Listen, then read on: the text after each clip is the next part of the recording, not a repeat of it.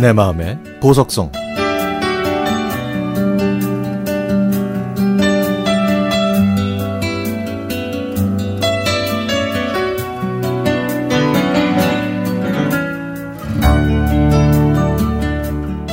지난 10월에 딸아이와 둘이서 여행하고 왔습니다.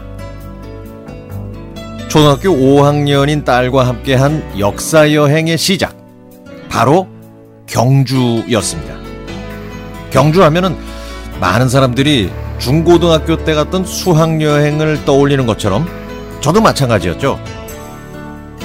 하지만 40대 중반이 돼서 다시 찾은 그곳은 지금 역사를 배우고 있는 아이에게 고마울 정도로 멋이 있고 뜻 있는 장소였습니다.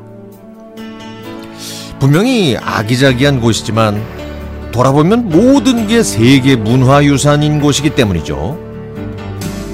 크기로 압도하는 다른 아시아 국가들의 유물과 유적, 화려함과 이국적인 동경을 낳는 유럽의 그것들과는 분명히 다른 대한민국만의 자랑거리가 그곳에 있었습니다. 신라의 신비를 머금은 경주에서의 짧은 여행에 대한 아쉬움을 남기고 이번에는 백제의 흔적을 찾아 익산 부여로 향했습니다. 초등학교 5학년 사춘기 딸과의 여행은 오랫동안 추억에 남을만 했는데요. 그 다음에는 서울에서 조선의 궁궐 투어를 했습니다.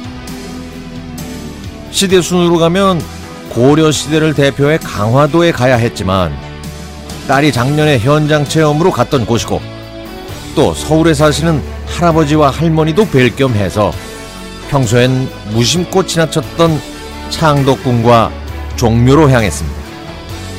그리고 서울 인사동에서 대단원의 마지막 투어를 했죠. 제가 이렇게 역사 투어를 계획한 건 이유가 다 있답니다. 딸이 역사책을 멀리 하기 때문에 동기부여 차원에서 시작한 거예요. 이번에 우리 가족의 역사 투어 3탄을 마치고 곧 이어서 고려의 흔적을 찾는 역사 탐방 투어 4탄을 준비하고 있습니다. 마음 같아서는 해인사에서 출발하고 싶지만 현실적으로 어려운 점이 있어서 그냥 가까운 경기도에서 시작하려고요.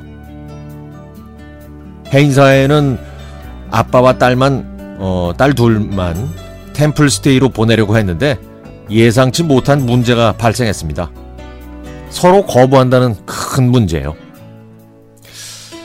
이러다가 고구려의 흔적, 흔적까지 찾아가겠다고 남편이 놀리고 있지만은 저는 사실 그런 날이 빨리 왔으면 좋겠습니다. 딸이 우리나라의 5천년 역사를 책에서만 배우는 게 아니라 이번 체험을 통해서 마음속 깊이 저장하길 바랍니다. 아, 노래는요. 우리 초등 딸이 한동준 아저씨께 신청하는 노래입니다.